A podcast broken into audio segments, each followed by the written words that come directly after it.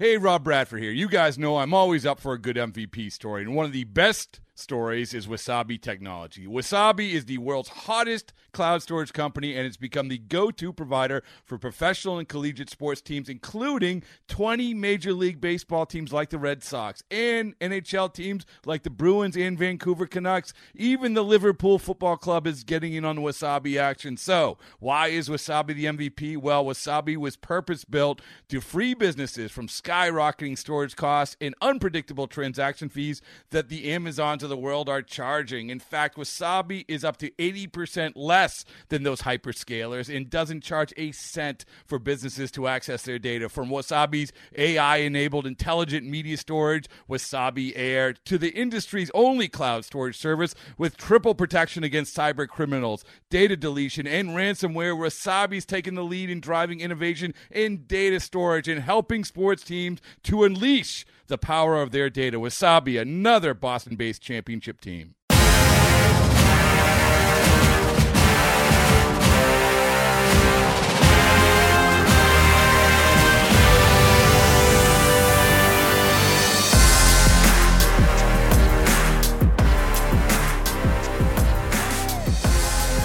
Saludos y bienvenidos a este nuevo episodio del Corte 4 Podcast.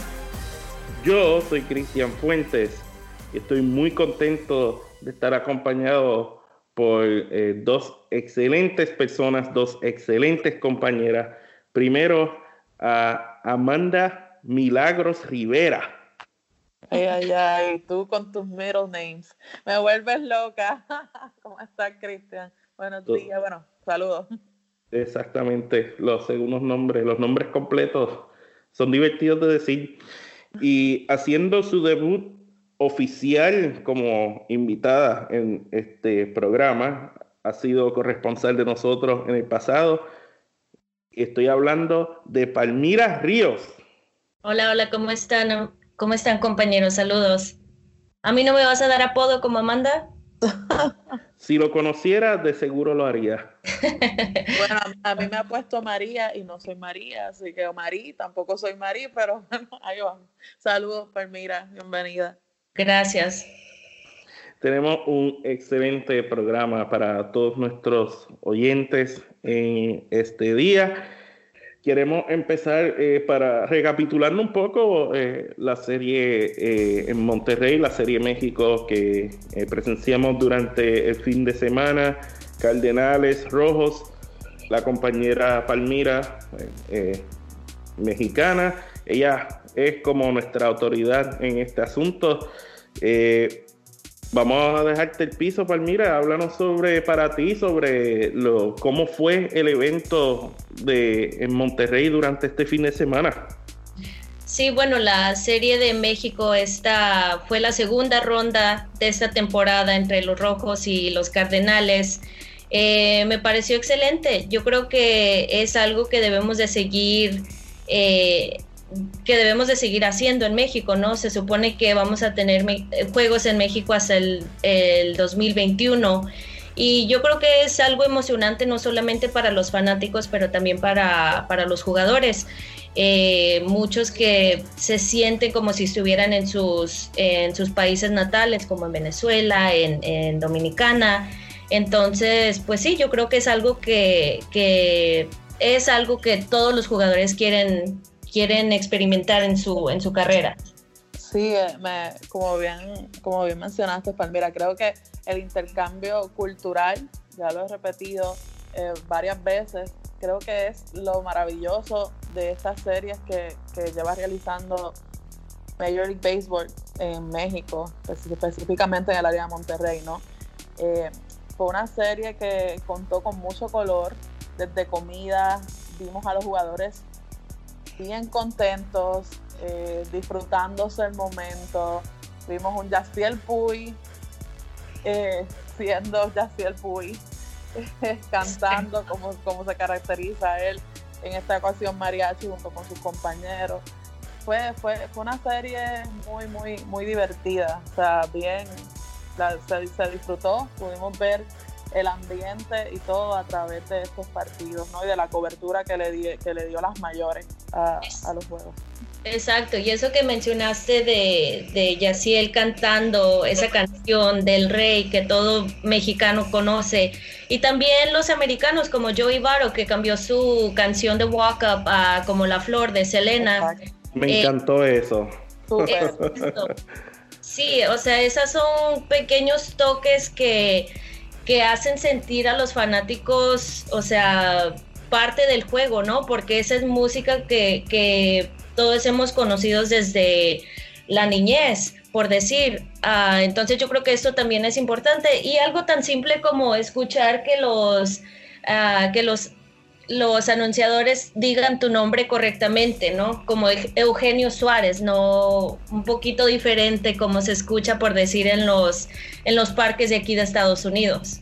Y, y, lo bueno de, de, algo así, eventos en otros países, en este caso en México, es que tiene un toque más especial que solamente juegos de temporada regular. Son juegos que cuentan, pero son más especiales. Hay algo más especial sobre eso y no está exento de momentos. Eh, hablo específicamente de Marcelo Zuna, que salió en las redes antes del partido que él, que él básicamente prometió un home run y no solamente lo dio, pero dio dos. Dos.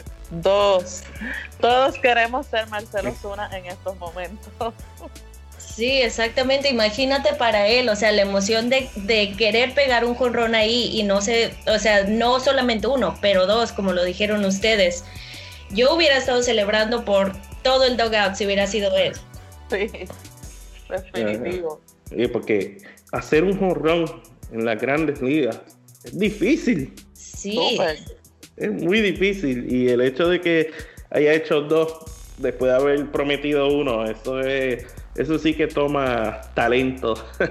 Vamos a tener que darle una llamadita a Marcel y decirle, hey, dinos los números para, ver si nos pegamos y nos hacemos millonarios. Ah. No, no, no, no. Eh, y entonces, eh, Palmira, eh, háblanos también sobre eh, el momento especial de Gallego. Sí, bueno, yo creo que el momento que más resaltó para mí y también para, para otros mexicanos fue pues la presencia de, Giovanni Gallegos. Él es un jugador que lo acaban de subir al equipo de, grandes ligas y de hecho ganó su primer juego la semana pasada, el jueves pasado. Eh, entonces, él, él se quedó con esa, con esa pelota, ¿no? Del juego. Y él se la quiso entregar a su papá en persona.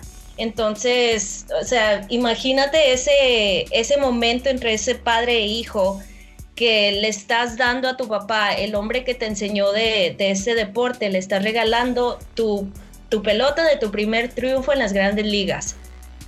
Eso es algo que como que de película para mí los jugadores no llegan solos a las grandes ligas. Ellos tienen la ayuda de su familia, padres, madres, tíos, hermanos, abuelos, eh, quien estuviera. Y, eh, eso es una muy buena manera de honrar eh, la ayuda que recibió desde, niño. Sí, exactamente, especialmente en un país donde el béisbol no es el deporte número uno. Él ha estado en las ligas menores por ya varios años, entonces yo creo que sí, tener a tu familia apoyándote en ese, o sea, en ese proceso y, como dijiste tú, darles esa, por decir, recompensa eh, en tu juego, en tu primer juego en, México, no me imagino una, una forma mejor de, de, agradecerles. Él estaba, él estaba bien deseoso de poder ir a jugar a su país, de poder dar ese viaje cuando, cuando tuve la oportunidad de hablar con él durante, los, durante los entrenamientos de primavera. Así que, me parece maravilloso. Sí, Bien dicho. Y se une a un grupo muy pequeño de, de, mexicanos que han podido jugar un juego de grandes ligas en, en tierra mexicana. Es el cuarto, imagínense, o sea, no, eso no pasa todos los días o todos los años, por decir. Entonces me imagino que fue algo espectacular para él. Eh, definitivamente fue una serie eh, exitosa en Monterrey. y tenemos eh, mucho más por qué esperar en cuanto a series en otros países que hablaremos eh, mientras lleguen. Por el momento quiero eh, cambiar el tema un momentito y yo quiero que Amanda me hable del boomstick. No me refiero a Nelson Cruz, pero me refiero al hot dog que los Twins hicieron en su honor. oh my God. Yo no sé, bueno, de ahí podríamos comer tú, Palmira, Daniel, todo, todo, todo el grupo que, conformamos las mayores, ¿no? Eh, está bien grande. Y nadie, eh, un, hot dog de dos pies, no, el reto no es aceptado. bueno, no para mí. No sé, no sé. pero... Eso demuestra lo mucho que lo quieren ya en Minnesota. Sí, definitivo. O sea, eh, los compañeros de equipo de, Nelson en los Twins, eh, tuve la oportunidad de, estar con ellos la semana pasada mientras estuvieron en, la ciudad de Nueva York jugando contra los Mets. Y tienes que ver el respeto que, que sus compañeros le tienen a Nelson, lo ven como una figura veterana, una persona eh, demasiado humilde, una persona quien los ayuda, quien los guía a los más jóvenes. Ellos le preguntan, Nelson les responde, les da consejos, etcétera. Así que, bueno, el boomstick llegó ahí para causar sensación. Sí, ese, ese boomstick que menciona Amanda, eh, yo recuerdo cuando yo vivía en Texas, ese boom se comenzó en, Arlington. Exacto. Eh, hace, no sé, yo creo que como unos 6, 7 años.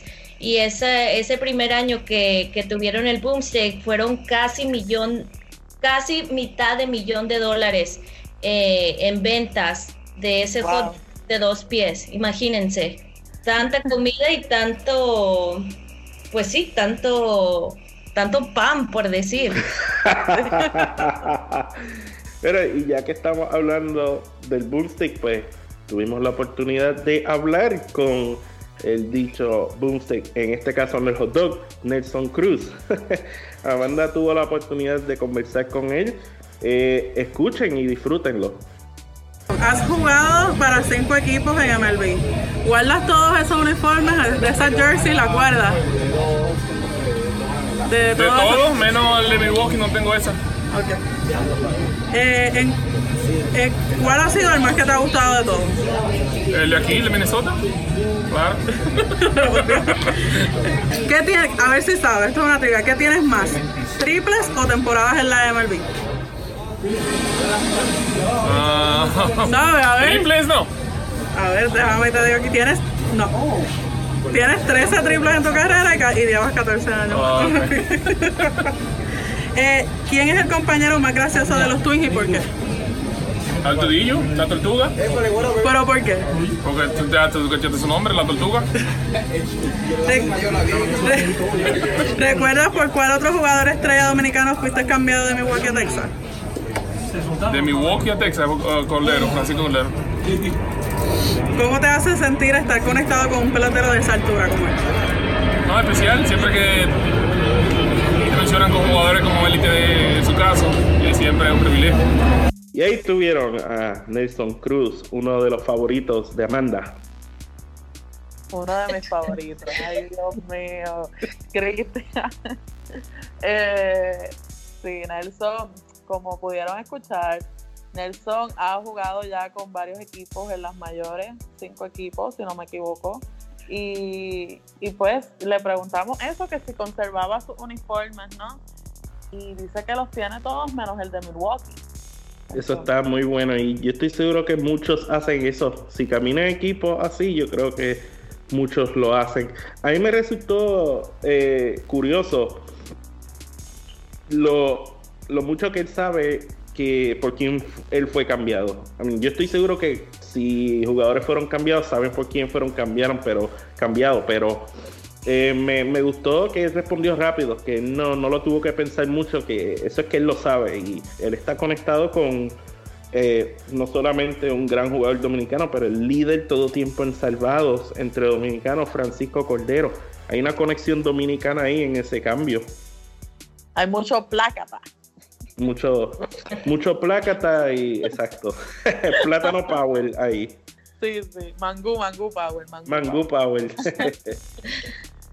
y tiene más años en las grandes ligas que triples. Su Sí, reacción. Él ni sabía, su reacción fue priceless. Él decía que tenía más triples que, que temporadas en las mayores. Él pensaba que eran más triples. Él pensaba que era más triple. sí. Sí, pero ya todo un, un- todo un veterano. Yo pensaría que, no sé, esos momentos especiales cuando pegas triples, porque obviamente no sucede todas las, todos los juegos. Yo creo que, no sé, quizás yo como jugador sí me acordaría, pero como dijimos, ya 14 años, 14 temporadas en, la, en las grandes ligas, yo creo que es un poco difícil de, de tener de tener esa lista no en mente. Sí, es que son tantas las estadísticas, los números, los, los hits, los honrones, etcétera, que pues, es bien difícil llevar un tracking. Sería como que, yo no sé, yo no podría llevar el, el conteo, ¿no? O sea, estaría diariamente entrando ahí a ver cuál, cómo van tus estadísticas. No creo. Nelson no es una persona que, que, que él piensa, en- él es una persona que le gusta pensar en, en el bien del equipo, no individual. Exacto. Y entonces, entonces para eh, transicionar un poco, ya que Amanda mencionó que estaba en New York City, eh, aprovechó ese viaje para hablar con Edwin Sugar Díaz, que eh, Amanda le sacó ahí bastante información sobre su amor a la música. Eh, aquí le tenemos el audio, disfruten. ¿Cuál es tu música favorita y cantante favorito? Este, a mí me gusta, yo trato de escuchar salsa y reggaetón, este, pero más me inclino al reggaetón, este, y de verdad artistas favoritos me gustan casi todos, pero con el más amistad que tengo, que tengo así que me llevo muy bien con Mickey Woods. Tengo la canción de él, de No hay límite para lanzar, de verdad que él es como un hermano para mí. Desde que subí, desde que él empezó, nos conectamos y tratamos de pasar tiempo juntos en Puerto Rico y de verdad que es tremenda persona. ¿Y ¿Cuál es el concierto, el mejor concierto que has ido? Este, yo he ido a bastantes conciertos, pero a mí a mi esposa el más que nos gustó fue Zion y Leno. No recuerdo qué año fue, pero fuimos uno de Zion y Leno y estuvo brutal. Si tuvieses una casa disquera, ¿qué nombre le pondrías? Sugar Records. ¿Quién sería el DJ, tu DJ, si, o sea, si contratarías un DJ, de lo, ¿quién sería? O sea, de- dentro de tu equipo, un DJ. Un DJ a Robinson Cano que, que le gusta estar poniendo música en el clubhouse y molestando con la música. Y si, si fueras a organizar un concierto, ¿quiénes serían tus cantantes de- de- dentro de tus jugadores del equipo? ¿A quiénes escogerías para que fuesen cantantes? Yo primero le hago una prueba, los pongo a cantar a todos a ver cuál es el que me puedo llevar, sí, para que, para que me quede bien el show. Ok, y ahora te voy a tirar unos nombres, solo me contesta. ¿Prefieres Bad Bunny o Manuel? Bad Bunny, Wisin y Yandel o Lennox? los dos. Daddy Yankee o Omar, contéstame con una Daddy letra de canción. O sea, cántame, o sea, ¿prefieres gasolina o dale don dale? Gasolina. Ok, y a ver, cántame alguna letra de, de reggaetón ahí, algo que te... Porque es que tú siempre estás en No, tu pero yo no, yo no. Dame una, una de tus canciones favoritas, algo que sea como que... Esto es para corte 4, que sabes que es como la versión de Cofor en español. Eh, qué sé yo, algo, una canción tuya favorita, esa misma que dijiste. Yo, es que yo cuando canto es cuando estoy motivado y estoy envuelto escuchando música y me pongo a cantar así de la nada salir cantando, no. Está bien. No, no salgo, no salgo, no me sale. No, no sé. Y ahí tuvieron a Edwin Díaz, el futuro apoderado de Sugar Records. Sugar Records, que no hay, no hay mejor nombre que ese, o sea, más creativo no pudo ser. Pero quizás no debemos de compartirlo en el podcast, sino alguien más le va a ganar el, el nombre de, de su compañía. Cierto, cierto. No, pero yo me imagino esa compañía así siendo tipo una casa disquera ahí de reggaetón, trap, todo música urbana. Eso es lo que sería perfecto para, para Sugar. Nos quedamos con las ganas de escucharlo cantar, Amanda. Nos quedamos con las ganas. Él dijo que tenía que estar en su mojo y su mojo es, tú sabes, en el terreno de juego, cuando va manejando, quienes seguimos al Sugar en las redes sociales, vemos que siempre anda subiendo sus historias de Instagram, musiquita, lo nuevo de, de reggaetón y el, trap, música urbana. Pero pues no, esa, esa entrevista la, la, hicimos en la oficina del comisionado, nuestras oficinas en, en la ciudad de Nueva York. Tenía que comportarse. Tenía que comportarse un poco. A mí me gustó cuando él dijo que si, si tuviera un programa que él pondría todos los Mets a cantar para juzgarlos y escoger cuál es el mejor, bien idol. Podemos ponerle ahí Mets Idol, ¿qué te parece? Mets Idol, sí, hay que presentar, hay que presentar esa propuesta, esa es buena para corte 4. Sí, ¿Se imaginan ese, esa competencia entre un Cy Young, por decir, como The Grom y, no sé, Céspedes o algo así, que los dos estén cantando juntos? No, me lo imagino.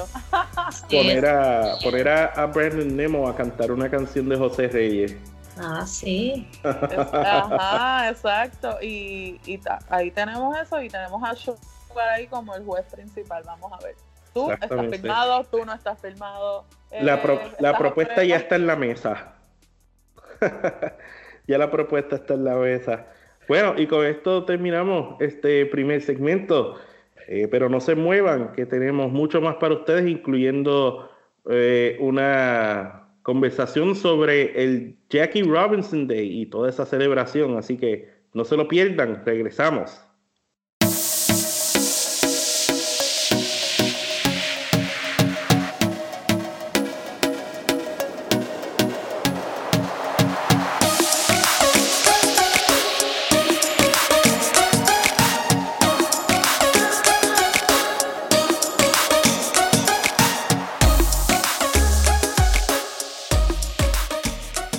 Hemos regresado aquí en el Corte 4 Podcast y hoy, eh, como muchos ya eh, saben y conocen, es el día anual de Jackie Robinson y es una celebración de la figura que rompió la barrera del color, primer jugador afroamericano en la historia de las mayores y definitivamente es... Eh, una figura que nunca será olvidada en la historia de nuestro deporte, muchachas. Eh, en sus breves palabras, ¿qué significa para ustedes la figura de Jackie Robinson? Bueno, para mí Jackie Robinson es la persona que cambió el, el béisbol, ¿no? Porque obviamente en, al principio de los 1900 no tenías a personas afroamericanas, mucho menos latinas, jugando el béisbol. Entonces yo creo que pues él fue el que, el que nos dio la oportunidad a todos, no solamente a los jugadores, pero a todos de, ser parte de ese deporte que todos amamos.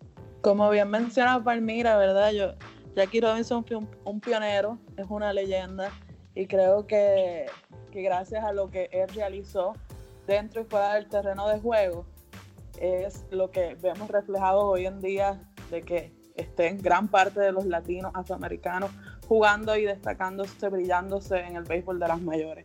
Así que es un vivo ejemplo. Él no solamente es uno de los deportistas de más influencia en la historia del mundo, pero es uno de los seres humanos más importantes en la historia del mundo. Y definitivamente es más que merecido de esta celebración y todas las que se le hacen. Y pues para hablar un poco más sobre la figura de Jackie Robinson, tenemos en línea telefónica a un historiador, una persona que sí sabe mucho sobre la historia del béisbol y sabe conectarlo con todo lo que es el béisbol caribeño el béisbol latino. Hablo de nada más y nada menos que Jorge Colón Delgado. Saludos, Jorge. Saludos, saludos eh, a todos los radioescuchas del podcast Corte 4. Eh, primero, este, hablarnos un poco sobre eh, la conexión que tiene Jackie Robinson, no solamente con los afroamericanos, pero el impacto que tuvo hacia los latinos en esa época. Bueno, la, la, la impulsión de Jackie Robinson en el béisbol de las grandes ligas le dio, le permitió no solo a los afroamericanos, sino también a los latinos negros llegar, jugar en, en las ligas mayores Y Jackie Robinson, lo grande de Jackie Robinson es que no solo impactó el béisbol, impactó la historia, porque eh, cambió todo. Y, y, él, como dijo Martin Luther King unos meses antes de morir en 1968, dijo, si no llega a ser por Jackie Robinson, a mí se me hubiese hecho imposible todo lo que yo he hecho. Imagínate, Martin Luther King hablando así de Jackie Robinson. Robinson llegó tarde a las grandes ligas a los 28 años y no hay ningún jugador en la historia que haya jugado bajo unas condiciones tan adversas como Robinson, porque la condición que le pusieron para jugar en el béisbol organizado era que no podía contestar una agresión física ni verbal por dos años. Sea que tuvo que aguantar todo eso. Y además, no solo Jackie Robinson es un héroe, su esposa, Rachel, porque Rachel estuvo siempre con él, se sentaba en la grada y escuchaba todos esos ataques hacia su esposo y era la que le daba apoyo. Y él era, era él cuando él llegaba por la noche eh, eh, a su apartamento, a su casa, se sentaban y se contaban las penas y los ataques y se apoyaban mutuamente. O sea, esto es una historia tremenda que todo amante del béisbol debe de conocer a fondo, porque verdaderamente esto es un héroe del, del deporte en general. Imagínense hoy en día cómo sería para jugadores, o sea, jugar bajo esa, bajo esas condiciones, ¿no? Debería ser, o sea, algo es, increíble, de verdad que sí. Sí, definitivamente increíble y también como, como ya lo sabemos, o sea, él hizo su debut en frente de casi la mitad de los fanáticos que eran afroamericanos también. Entonces también darle esa oportunidad a, toda, a toda esa gente a ir a apoyarlo, obviamente es algo que es innovador, por decir. Sí, él hay muchas personas que hablan de Robinson y dicen, él no era el mejor pelotero en ese momento. Claro que no era el mejor pelotero. Él era un gran pelotero, pero habían otros con más habilidad. Él comenzó a jugar béisbol tarde. Pero la capacidad emocional, la madurez, la educación que tenía le permitió aguantar todo ese castigo verbal y físico, porque fue líder en pelotazo los primeros años de las grandes ligas. Eh, eh, eh, la persona idónea para ser el primer negro en la época moderna en, llegar a las grandes ligas definitivamente era Jackie Robinson, no era ni Joshua Gibson, ni era Thatcher Page, ni era los demás negros que se, se mencionan, era Jackie Robinson. Y entonces en el aspecto de el impacto que tuvo la comunidad latina, la comunidad caribeña, él no solamente le abrió la puerta a los afroamericanos, pero también a los que llegarían después, los Roberto Clementes, los Manny Sanguillén, eh, los, compatriotas, para decirlo así, de piel más oscura, pues también tuvieron eh, su, oportunidad para poder participar, porque eh, también impactó ese aspecto. Sí, el, primer negro latino en llegar a la, a la Grandes Ligas fue Mini Miñoso, el cubano, en 1949, con los indios de Cleveland. Luego viene Rey Noble, otro cubano, en 1951, y después llega el primer puertorriqueño ese mismo año, ese mismo día que debutó Rey Noble, que fue el 18 de abril de 1951, debuta también con los Bravos de Boston, Canena Márquez, que fue el primero de los nuestros, de los boricuas negros, en llegar a las Grandes Ligas. Entonces ahí sigue Henry, eh, Héctor Rodríguez, Sandy Amoró, que fueron los, dos eran cubanos. Cuba iba adelante eh, en esto de, los negros latinos en las grandes ligas. Después viene Rubén Gómez, puertorriqueño, Carlos Berniel, Víctor Peyot, puertorriqueño, Nilo, Escalera, Pantalones Santiago, Carlos Paula, que es un cubano, Román Mejía, Vince González, Juan Delis, y entonces que llega Roberto Clemente, el decimoquinto negro latino en llegar a las grandes ligas fue Roberto Clemente. Mucha gente lo ubica antes porque desconocen la historia de la integración racial. Pero Clemente fue el decimoquinto y el negro 58 en llegar a las grandes ligas. Sí, yo creo que mucha gente siempre cuando piensa en esos latinos eh, piensan en Roberto Clemente, piensan que él fue el, primero. Entonces yo creo que es muy importante también resaltar a los que vinieron antes de él, gracias al señor Jackie, Robinson. Sí, porque, o sea, y, todo esto, cuando uno es historiador, investigador, tiene que decir la verdad, aunque moleste, aunque duela. No, no, es, no hay tal cosa como un Jackie Robinson latino no hay, eh, eh, solamente hay un Jackie Robinson, el, Jackie Robinson reconocemos. ¿Por qué? Porque ni a ningún negro americano, ningún negro latino jugó bajo las condiciones que jugó Jackie Robinson. Todos ellos pudieron hablar, eh, protestar. El mismo Clemente cuando llega, Clemente conoce el racismo cuando llega a las grandes ligas.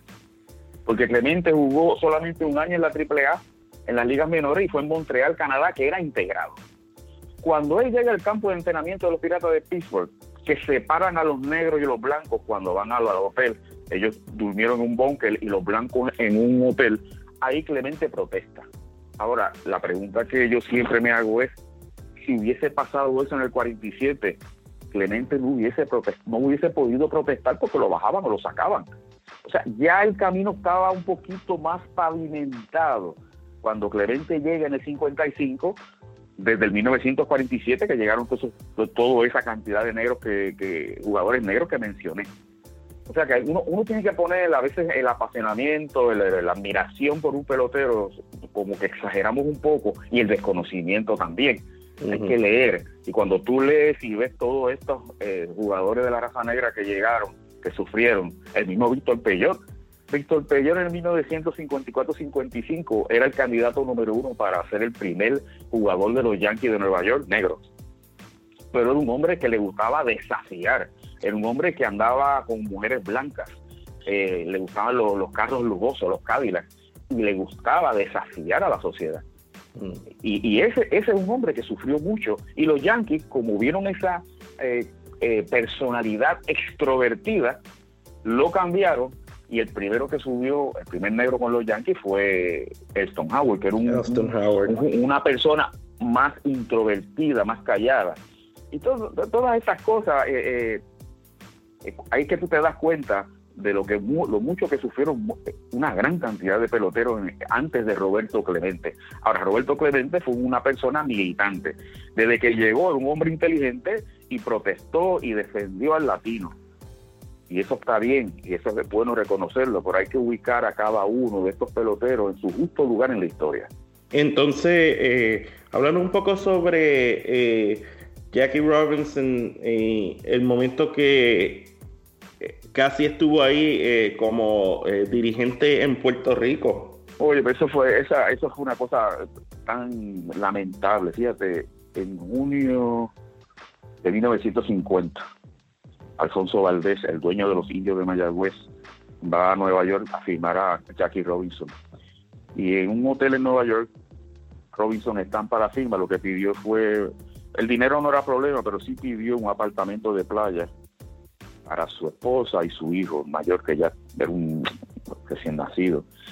Y Alfonso Valdés no tuvo ningún problema, firman y envían el contrato a, Grandes Ligas, al comisionado. Y el comisionado era Happy Chandler, el mismo que aprobó la llegada de Robinson por los Dodgers de Brooklyn en el 47.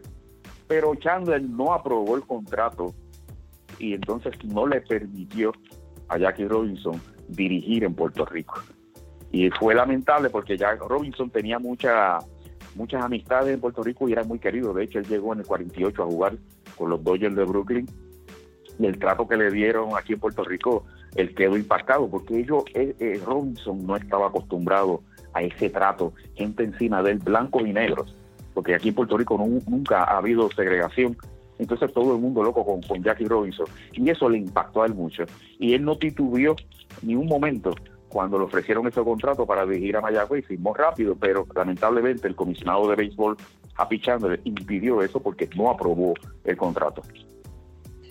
1948 le estaba apenas comenzando y ya la gente tenía como que en como que en, la mente ya lo conocían, ya él era una figura eh, famosa, no solo en, el mundo, pero en, Puerto Rico, o sea que eh, la gente sabía ya en aquel entonces eh, de su impacto. Sí, desde que comenzó a jugar, empezó, ¿no? O sea, creó un impacto, como bien mencionaste. Sí, la gente lo conocía, la gente lo conocía, las noticias, en aquella época el periódico eh, le dieron mucha difusión a la, integración racial. Y, y, hay una cosa bien curiosa de Jackie Robinson. Hay que leerse la vida de Jackie Robinson y hay varios libros interesantes sobre él. Si a usted no le gusta leer, vea la película 42, que es una, una parte nada más de lo que el hombre sufrió. Y la película de normal, cuando uno la ve, le impacta. El día que llegó Jackie Robinson al parque para jugar contra los Bravos de Boston, el primer, cuando debutó un día como hoy, él pregunta por su casillero y no le habían preparado un casillero. los primeros días, el casillero de él fue un clavo en la pared. Un clavo en la pared. O sea, todos los demás peloteros tenían su casillero menos él. Nadie quería bañarse con él, tenía que esperar a que todo el mundo se fuera y él se bañaba solo. Es una soledad tremenda y del parque cogía para su casa y de su casa al parque. Cuando él llega a ese primer juego de grandes ligas, ahí es que le dicen a él que la posición que va a jugar es primera base. Él era un de segunda base, él nunca había jugado a primera base. Aún así, jugando por primera vez una posición, sale novato del año de la Liga Nacional. Ahí está la grandeza del hombre que jugando bajo esa adversidad y todos esos problemas y todos esos malos ratos, pudo ser el mejor novato de la Liga Nacional. Exactamente, y como lo mencionaron, o sea, con tanta tanta distancia que sentía de quizás de sus de sus compañeros, también lo escuchaba cuando estaba jugando, o sea, la gente le gritaba de cosas a él y como como dijo Jorge, no solamente a él, pero también a su esposa. Tener esa presión, yo la verdad no sé cuántos jugadores podrían sobresalir eh, en ese tipo de situación. Sí, es, por eso es que cuando se habla de Jackie Robinson, tenemos que hablar de lo que hizo en el terreno de juego y de lo que hizo fuera del terreno de juego. ¿Cuántos peloteros hubiesen aguantado eso? Muy pocos. Por eso es que Jackie Robinson era el hombre ideal para romper la barrera. Exactamente. Muy bien dicho. Definitivamente es un hombre digno de celebrar cada año como se hace y como en la misma película 42 voy a hacer la cita como el personaje de Pee Wee dijo, quizás un día todos nos pondremos el 42 y eso es lo que estamos viendo todos los años el día 15 de abril. Exactamente. Sí, ese es un, es un gran reconocimiento de parte de las grandes ligas. Eh, eh, es la forma de decirle gracias a Robinson, a Jackie Robinson, hay una ah, estoy, todos los años se lee eh, al compañero de Corte 4 todos los años leemos que por qué hay tan pocos afroamericanos en las grandes ligas. No es culpa de nadie. Lo que pasa es que cuando Jackie Robinson llega a las grandes ligas todos los equipos comienzan a alimentarse si podemos utilizar esa palabra de los jugadores que están en las ligas negras. Y había las ligas negras era una mina de jugadores. Entonces poco a poco fueron eh, confirmando y firmando y agotaron, agotaron el personal, o sea, cogieron todos los mejores peloteros y ya para al principio de la década de los, de, los 60 las ligas negras desaparecen. Pero era un semillero las ligas negras de jugadores negros. Entonces eso ya no lo tienen porque al, con, al venir la integración desaparecen las ligas negras. Por eso es que ha bajado eh, en parte la participación de los negros en las grandes ligas la llegada de los latinos, blancos y negros, principalmente los negros, puertorriqueños, cubanos, eh, dominicanos, venezolanos, eso es increíble, el, talento que ha producido América Latina y ahora tenemos los orientales. Entonces son las mismas posiciones, son los mismos equipos. por eso es que yo digo que ahora es cuando mejor se está jugando el béisbol, porque hay más calidad, hay, hay peloteros de todo el mundo luchando por una posición y son las mismas plazas disponibles, no ha habido expansión. Y por eso es que es tan difícil llegar a las grandes ligas y mantenerse. Muy bien dicho, Jorge. Y con esto eh, terminamos el programa. Eh, Jorge, gracias por eh, unirte a nuestro programa, por toda tu información. Estamos muy honrados de tenerte en este episodio. El honor es mío, gracias por tenerme en Corte 4, quien me une unos lazos fuertes eh, eh, estoy siempre a la orden en lo que ustedes entiendan necesario. Muchas gracias, Jorge. Y con esto terminamos el programa. Gracias a las compañeras Amanda y Palmira por estar en este episodio. Les recuerdo que nos busquen en corte4.com, también nos busque en las redes sociales at corte4 y no se olviden de seguir a las mayores en Facebook, Twitter y en Instagram. Yo soy Cristian Fuentes y este fue el Corte 4 Podcast.